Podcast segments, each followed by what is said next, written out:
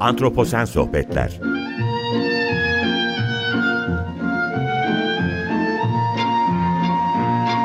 Hazırlayan ve sunan Utku Perktaş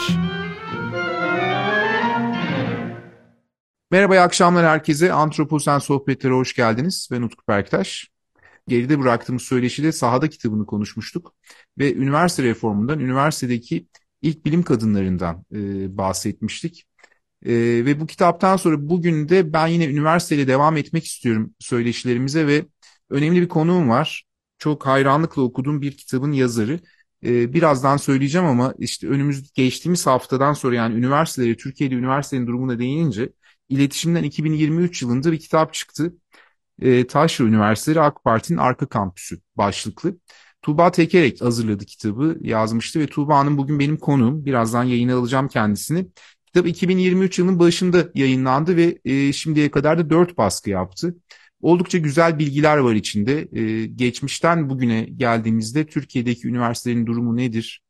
Ne noktaya geldik? Yani çok değerli toplu tartışan e, eserlerden bir tanesi 8 yıllık bir araştırmanın ürünü olduğunu ben okumuştum. Kendisine soracağım ama e, çok uzatmayayım e, bu girişi. Tuğba Hanım hoş geldiniz. Öncelikle davetimi kabul ettiniz ve vakit ayırdınız. Eksik olmayın. Nasılsınız?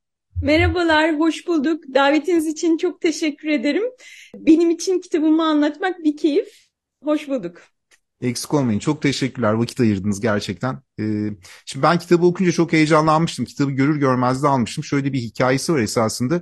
Şimdi kitabı bulmaya çalışıyorum. İstanbul'daydım o tarihte. Ama kitabı bulamıyorum. Tabii ilk çıktı reklamını gördüm internet üzerinden.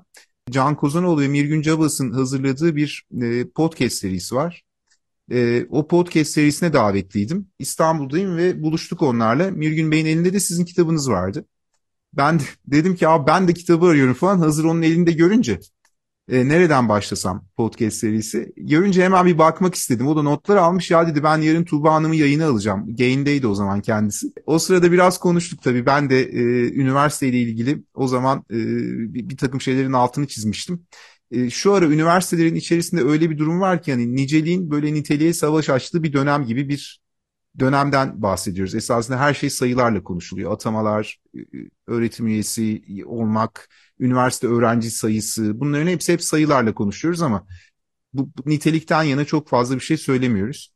Dolayısıyla sizin kitabınızda aslında bu ana fikrin de altı çiziliyor. Hani değersizleştirme politikası üzerinden gittiğimiz bir dönemin içindeyiz. Yani tek anahtar kelime bence bu dönemi özetleyen üniversiteler ve başka şeyler açısından da bence tüm sektörler açısından da söylenebilir değersizleştirme. Ee, şimdi ben buradan yola çıkarak aslında sizinle konuşmak istedim ama öncelikle şunu soracağım. Bu kitabın fikri nasıl ortaya çıktı? Dinleyicilerimiz için biraz da böyle kitabı tanımak adına size böyle bir soruyla e, başlasak nasıl olur? Buyurun söz sizde efendim. Harika olur. E, 8 yıl önce e, gazetede çalışırken e, ya da 8 yıldan biraz daha önce gazetede çalışırken başka bir haber vesilesiyle e, Anadolu kentlerindeki akademisyenleri aramıştım anlattıkları şeyler bana çok enteresan gelmişti. Yani biz İstanbul'da işte akademisyenler üzerinde baskıdan falan e, haberdardık. Bunların haberlerini yapıyorduk ama onlar çok daha başka bir dünyayı anlatıyorlardı. Ben de gazeteden ayrılıp derinlikli bir araştırma yapmak için e, ilk fırsat bulduğumda hemen bu konuya eğildim. Biz gazeteciler genel olarak böyle İstanbul'a, Ankara'ya odaklanıyoruz. Hani maalesef medyamızın sınırlı imkanları nedeniyle de böyle. Ben hani ne zaman e, bir fırsat bulsam, ne zaman bir imkanım olsa hemen bakıyorum işte Bingöl'de ne olmuş, Kars'ta ne olmuş, Ardahan'da ne olmuş falan diye. E, o şekilde başladım e, diyebilirim. Çünkü yani değişimlerin aslında böyle Anadolu'dan daha derin dalgalar halinde geldiğini düşünüyorum.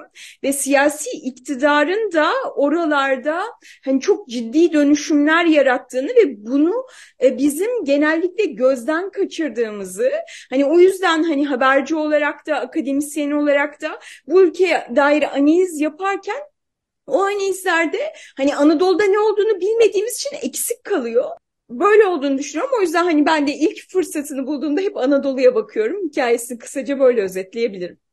Çok teşekkürler. Şimdi ben e, şeyi merak edeceğim. 1933 yılı üniversite reformunun yapıldığı yıl Türkiye'de. E, ya bu reformla beraber aslında çok büyük bir konu, çok derin bir konu. Başlı başına belki bir program, birkaç program bile olur ama şimdi kitabın ilk bölümü biraz tarihçeyle başlıyor. Yani buradan başlıyor. Ben de biraz e, üniversitenin bu tarihiyle Türkiye'de ilgilenince 1932'de Albert e, Malhe denilen bir profesör Türkiye'ye geliyor bu reformu başlatmak adına ve onun Darülfünun'da yaptığı bir takım gözlemler var.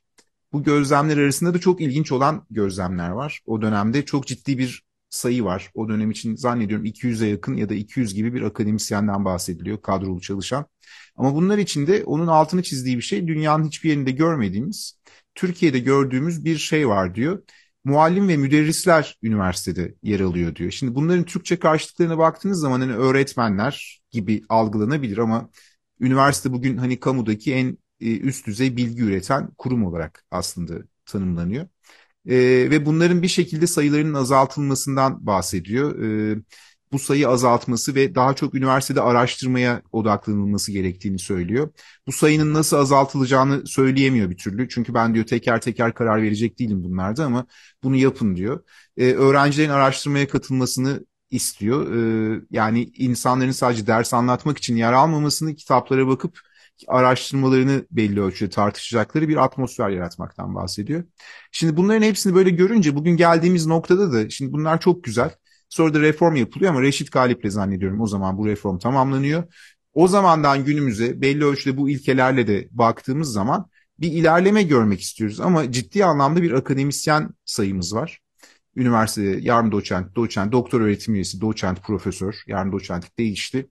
E şimdi bunlara bakınca nasıl bir ilerleme kat ettik diye ben şimdi kitaptaki hikayelere baktığım zaman fazla e, iyimser olamıyorum. Hani bir kısmı gerçekten böyle Aziz Nesin öyküleri gibi. E, trajikomik hikayeler de var. Ne yazık ki var yani. Hani bunlar hayatımızın gerçeği olmuş üniversite içerisinde. Şimdi ben bu noktada size o geçmişten günümüze geldiğimizde sizin yaptığınız araştırmayla üniversiteye siz de hani dışarıdan bakan biraz daha nesnel baktığınızı düşünüyorum. Akademisyen değilsiniz sonuçta.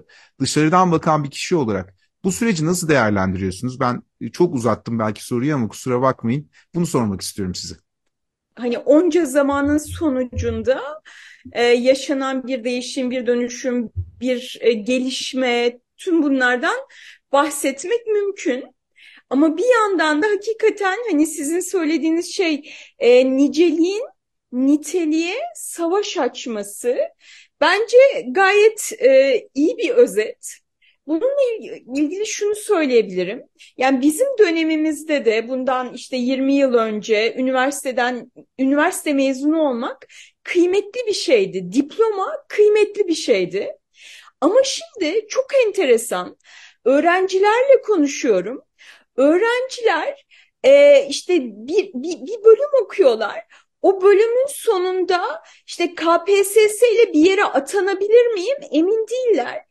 O yüzden o bölümü okurken başka bir bölüm daha okuyorlar. Yani eş zamanlı olarak Türkiye'de e, işte e, ön lisansla lisans e, birlikte okunabiliyor e, mesela. Yani bunun gibi bu, bu hakikaten bir trend, çok farkında olmadığımız bir, bir trend. Üç diplomalı, beş diplomalı bugün pek çok üniversite öğrencisi var. Yani açık öğretimden diploma almak zaten hani son derece e, kolay bir şey. Onunla da KPSS ile atanabiliyorsunuz. E, yani öğrencileri, gençlerin beş diploması var. Ama yani bir işe de yaramıyor. E, bir işe giremiyorlar. Hedefleri o. E, ne yapıyorlar? Yani bir kısmının e, diplomalarını e, diyelim ki ön lisanstan güvenlikçi olarak e, ya da tekniker olarak işe girmek istiyor ya da lise mezunu temizlikçi ara, aranıyor kamuda ama lise mezunu olması gerekiyor. E, bunun için o işe başvurabilmek için lisans diplomasını iptal ettirmeye çalışıyor ya da ön lisans diplomasını iptal ettirmeye çalışıyor. Yani bunun için hakikaten e, işte meclise, CİMER'e yapılan yüzlerce başvuru var. Yani bu diplomanın ne kadar değersizleştiğine dair aslında hani çok çarpıcı bir örnek. E, akademisyen sayımız işte 2006'da 85 bindi, e, 17 yılda 100 bin arttı, şu anda 185 binlerde. Yani demin dediniz 200 tane 33'te akademisyen vardı, şimdi 185 bin. Ama bunlar gerçekten ne kadar akademisyen e, çok çok çok tartışmalı. E, özetle sizin söylediğinizi tekrar edeyim. E, niceliğin niteliğe savaş açmış olduğu ve kazanmakta olduğu bir dönemdeyiz maalesef. Ya ne yazık ki öyle görünüyor. Ben tabii kitabı okuduğumda, şimdi ben de temel bilimlerde çalıştığım için Fen Fakültesi'nde öğretim üyesiyim. Ee, şimdi bir de şöyle yurt dışında da gözlemlerimiz var ama şimdi tabii biyoloji bölümündeyim ben ama şimdi mesela moleküler biyoloji, genetik bölümleri çok tıraşlı artık. Temel bilimlere bakınca özellikle her ilde bir üniversite varsa bir moleküler biyoloji genetik bölümü de var. Dolayısıyla moleküler biyoloji genetik bölümlerine baktığımız zaman buraya giren öğrencilerin en azından lisede e, temel bilim anlamında, biyoloji anlamında bir altyapıyla gelmesini bekliyoruz ama bu kitaptaki istatistiklere bakınca sıfır biyoloji ortalaması, kimi zaman eksi kimya ortalaması gibi değerlerle bizim karşımıza çıkmış son 3-4 e, yıllık istatistiklere bakınca. Böyle olunca da ben şöyle bir değerlendirme yapıyorum. Bu konuda ne düşünüyorsunuz diye soracağım. Ya lise orta öğretimi bu değersizleştirme içerisinde tamamen tüketmiş durumdayız galiba. Hiçbir şey ifade etmiyor.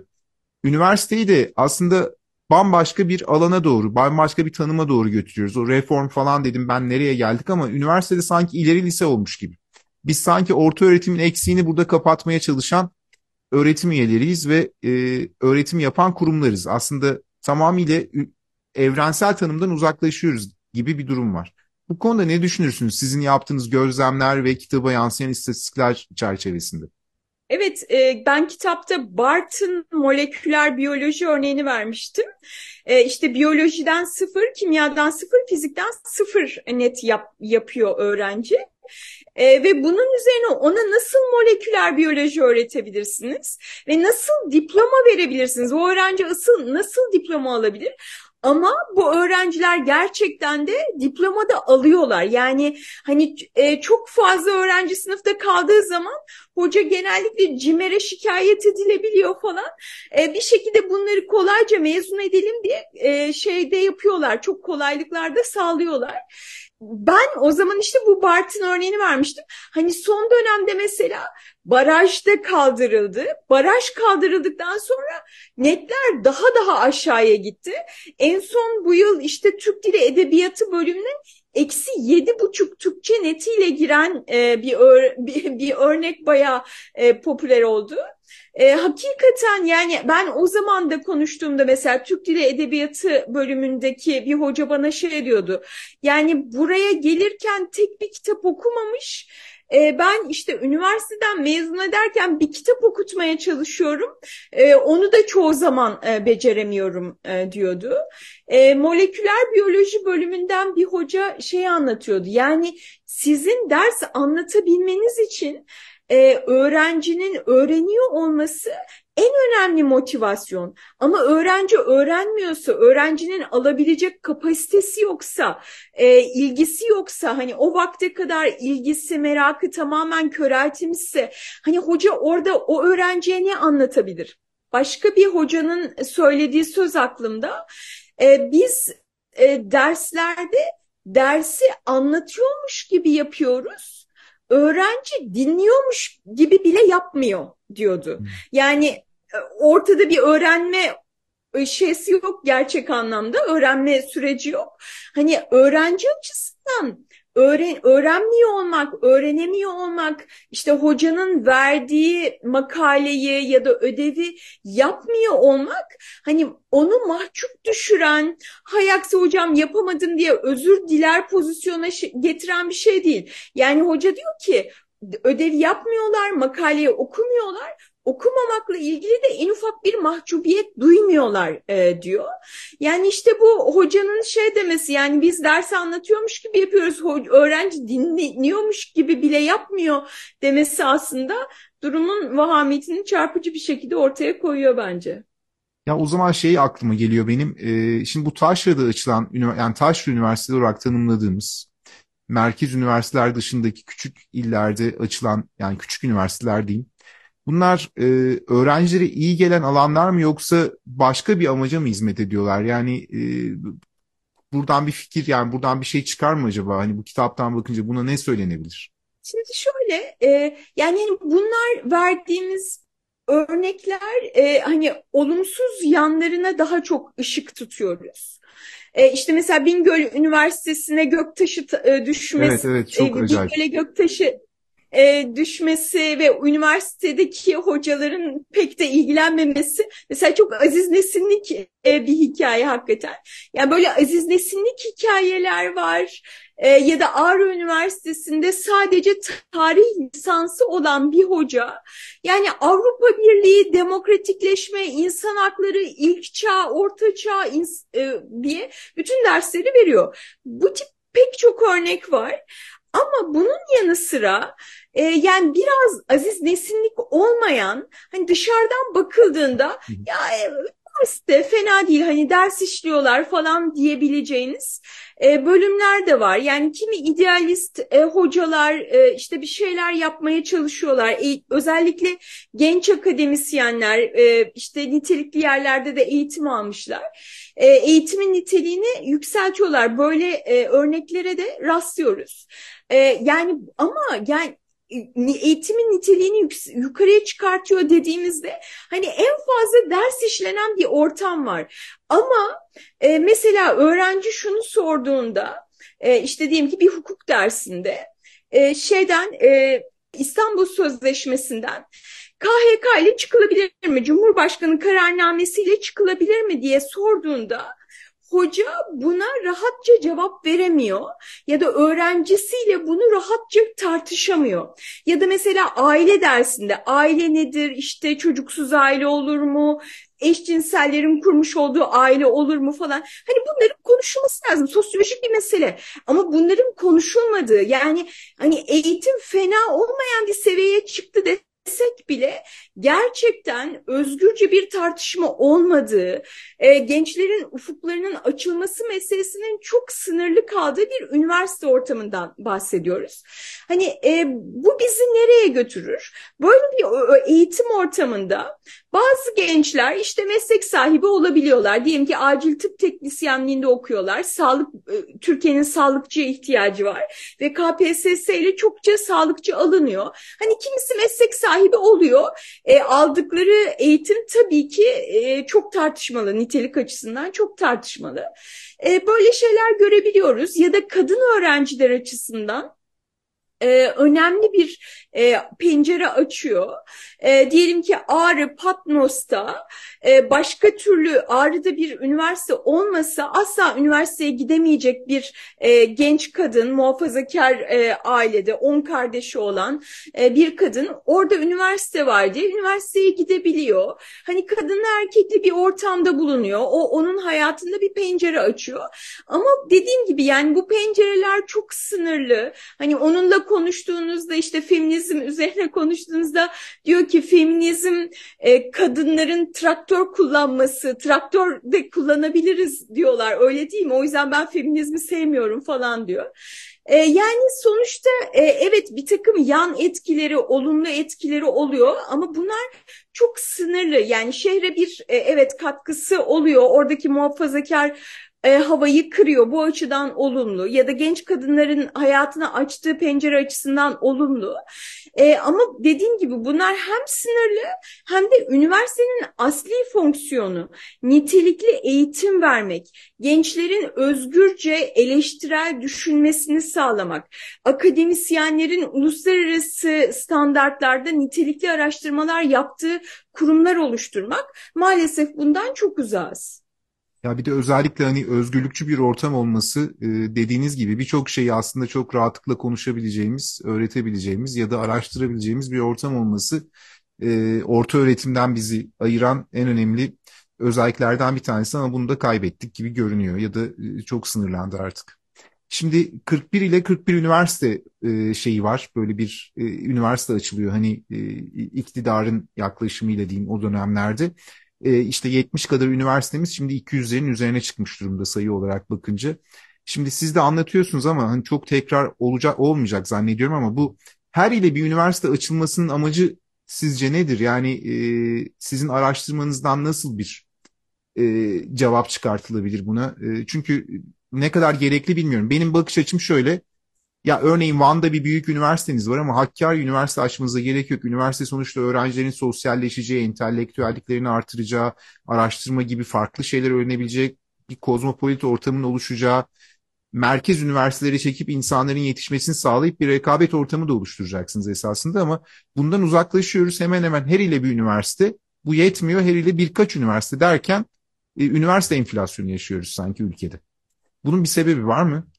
Bunun sebebini e, geçmeden önce bir şey söyleyeyim. E, her ile bir üniversite, her ile birkaç üniversite ilçelere üniversite açıyoruz. Yani Şebin Karahisar'daki moda tasarımı yüksekokulu 4 yıllık lisans programını e, burada anmak isterim.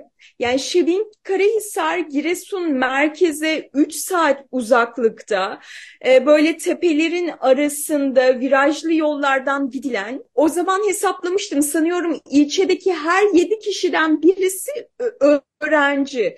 Yani ilçe e, göç veriyor o göçle giden nüfusu gelen öğrenciyle telafi etmeye çalışıyorlar. Ee, ve yani hani bu moda tasarımı öğreteceksiniz. Bu öğrencilerin kumaş bulması lazım. Bu öğrencilerin aksesuar bulması lazım. Bu öğrencilerin sektörle bağlantı kurup staj yapması lazım. Ama bunların hepsinin bulunmasının mümkün olmadığı yani en mümkün olmadığı yere üniversite e, açmışlar. E, buradan da sizin sorunuza gelebilirim. Neden buralarda üniversite açıyorlar? Çünkü Şebin Karahisar esnafı para kazansın diye Sonra AK Partili siyasetçiler gitsinler bakın biz size öğrenci getirdik işte burada ilçenin ekonomisini kalkındırdık e, desin diye. Ee, önemli faktörlerden bir tanesi ilçelerde ekonomik hareketlilik sağlamak. Hı. Burada şey örneğini de söyleyeyim. Ee, bir dönem Giresun Üniversitesi 3 hafta geç açılıyor evet. ve o zaman açıklama yapan buna itiraz eden Giresun Otelciler ve Kahveciler Odası oluyor. Diyorlar ki bu sene fındık rekoltesi de kötüydü zaten. Şehrimizde para sirkülasyonu yoktur öğrenciden başka. Dolayısıyla yönetimin, üniversite yönetiminin bu karar gözden geçirmesi e, ne istiyoruz e, diye. Yani düşünün yani fındık rekoltesinin yerine öğrencinin getirdiği parayı koymaya e, çalışıyorlar. Böyle bir anlayış var, böyle bir sistem var. E, ekonomik kısmı birincisi. Ekonominin ayrıca hani büyük sermaye sahiplerine ihalelerle işte inşaat ihaleleriyle para aktarma kısmı da var. E, ayrıca oralarda istihdam da sağlanıyor. Yani temizlik görevlileri, yani temizlik görevlisi için kurayla çekiliş yapılıyor ve o kurayla yapılan çekilişe çekilişin e, başında rektör konuşma yapıyor yani rektörün konuşma yaptığı bir temizlikçi alımını düşünün ve sonra da şanslı adaylar mülakatla seçiliyor. Yani mülakat da demek işte AK Parti'ye yakın birisi ise evet, alınma evet, ihtimali evet, daha evet, yüksek. Yani birincisi e, ekonomik e, diyebilirim. İkincisi yani ülkenin 81 ilinde AK Parti çizgisinde e, konuşacak entelektüeller tırnak içinde profesörler. Yani sahadan bu yönde bilgi toplayacak. Kürt meselesi konusunda da kadın konusunda da bu yönde bilgi toplayacak ve bilgileri e, bu yönde süzecek, AK Parti'ye yakın bir ideolojiyle e, süzecek akademisyenler, e, akademik çalışmaların olduğu bir ortam oluşturuluyor bu üniversitelerle. Ve tabii en önemlisi e, dindar ve milliyetçi bir e, nesil yetiştirmek. Yani bunun için mesela ÜNİAK e, toplulukları var, üniversiteli ak gençlik toplulukları. E, AK Parti'nin birebir üniversitedeki uzantıları mesela bu da e, büyük şehirlerde pek dikkatlerimizden kaçan bir şey. Ya da okçuluk kulüpleri var mesela. Yani artık felsefe kulüpleri ya da sinema kulüpleri yok da işte okçuluk kulüpleri, ünyaklar e, var. E, üniversitedeki sosyal etkinlikler ya da yurtlarda manevi rehberler e, genel olarak öğrencileri dindar ve milliyetçi şekilde e, yetiştirmek üzere e, tasarlanıyor. Bunu birebir başaramasalar bile en azından gençleri bir kampüste toplayıp e, onları kontrol altına almış oluyorlar. Başka şekillerde örgütlenmelerini, başka dünyalara uzanmalarını e, engellemiş oluyorlar böylece. Anlıyorum. Yani şimdi bir de tabii son olarak şeyi soracağım. Böyle konuşunca hep söylüyorum. Zaman o kadar hızlı akıyor ki 25 dakika aslında hiçbir şey. Çok az zamanımız kaldı ama son olarak size şeyi soracağım. Şimdi üniversitelerde aslında bir akademisyen olmak belli ölçüde bir aidiyet duygusunun da gelişmesiyle e, mümkün oluyor. Sadece yaptığımız araştırmalarla değil bulunduğumuz kurumu da bu şekilde sahipleniyoruz. Ama e, son dönemdeki işte atamalar olsun, üniversitenin geldiği durum olsun bu aidiyeti de e, belli ölçüde sarsmaya başlıyor. Herkesin akademisyen olduğu bir Türkiye'de e, yani ne bileyim e, dışarıya çıksanız işte sayıları biraz önce söyledik. Hemen hemen herkes öğretim üyesi oluyor artık kendi üniversitem için de bu geçerli kimi zaman çok ciddi kadro ilanları çıkıyor. Bunları eleştiriyoruz da. E şimdi böyle baktığımızda akademisyenlerin son olarak size sizin gözlemlerinizde durumları ne bu aidiyet aidiyet kelimesini nereye yerleştirebiliriz? Aslında bu küçük üniversitelerde taşlıdaki üniversitelerde akademisyenin bir aidiyeti var mı? Bingöl Üniversitesi'ndeki hikayeye bakınca kitapta yani aidiyeti olan biraz üniversiteyi benimsemiş olan bir insan 22 e, milyon yıldır uzayda e, seyahat eden bir taşın peşinden koşa koşa giderdi. Hani ben olsam hiç bir dakika beklemezdim ama inanılmaz bir hikaye. Yani hani böyle bakınca bunun bu, bu kelimeyle bir şeyi olabilir mi bağlantısı? Bu konuda ne düşünürsünüz? Bir de son olarak bunu ek olarak şimdiden söyleyeyim. Bu sorun çözülür mü acaba? Yani bu bu enflasyonda, üniversite enflasyonunda.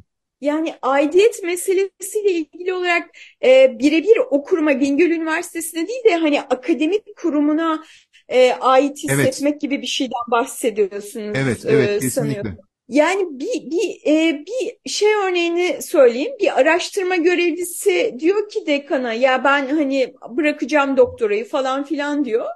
Dekanı e, çekmeceden hesap makinesini çıkartıyor ve hesap makinesiyle hesap yapmaya başlıyor. Bak diyor e, işte doktoranı bitirirsen şu kadar maaş alacaksın.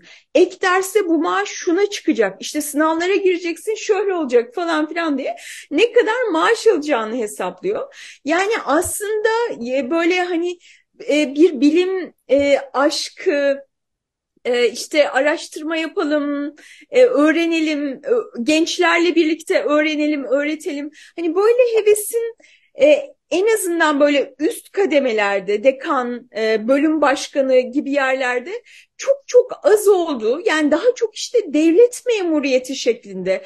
Özellikle taşrada bir de şey e, hani e, Anadolu'da olduğunuz için e, ekstradan da maaşınıza bir ek ödeme alıyor. Evet. Gayet güzel e, şey maaşınızın yüksek olduğu e, ortamlarda bir memuriyet e, zihniyetiyle e, genellikle görev yapıyor en azından yönetici kadrosundakiler. E, dediğim gibi yani genç akademisyenler arasında böyle daha bir e, mesleğine hevesle, tutkuyla sarılanlar var ama yani böyle bir ortam onları çok sınırlıyor. Yani eminim ki büyük üniversitelerdeki insanlar bile e, olan biteni gördüklerinde hani sürekli bir e, hayal kırıklığı, o hayal kırıklığı içinizdeki hevesi de tüketiyor. Zamanınız az kalmış olabilir ama şu örneği söylemek lütfen, istiyorum. Lütfen, lütfen rahatlıkla konuşabiliriz e, bir üniversitede bir üniversiteye araştırma görevlileri alınıyor.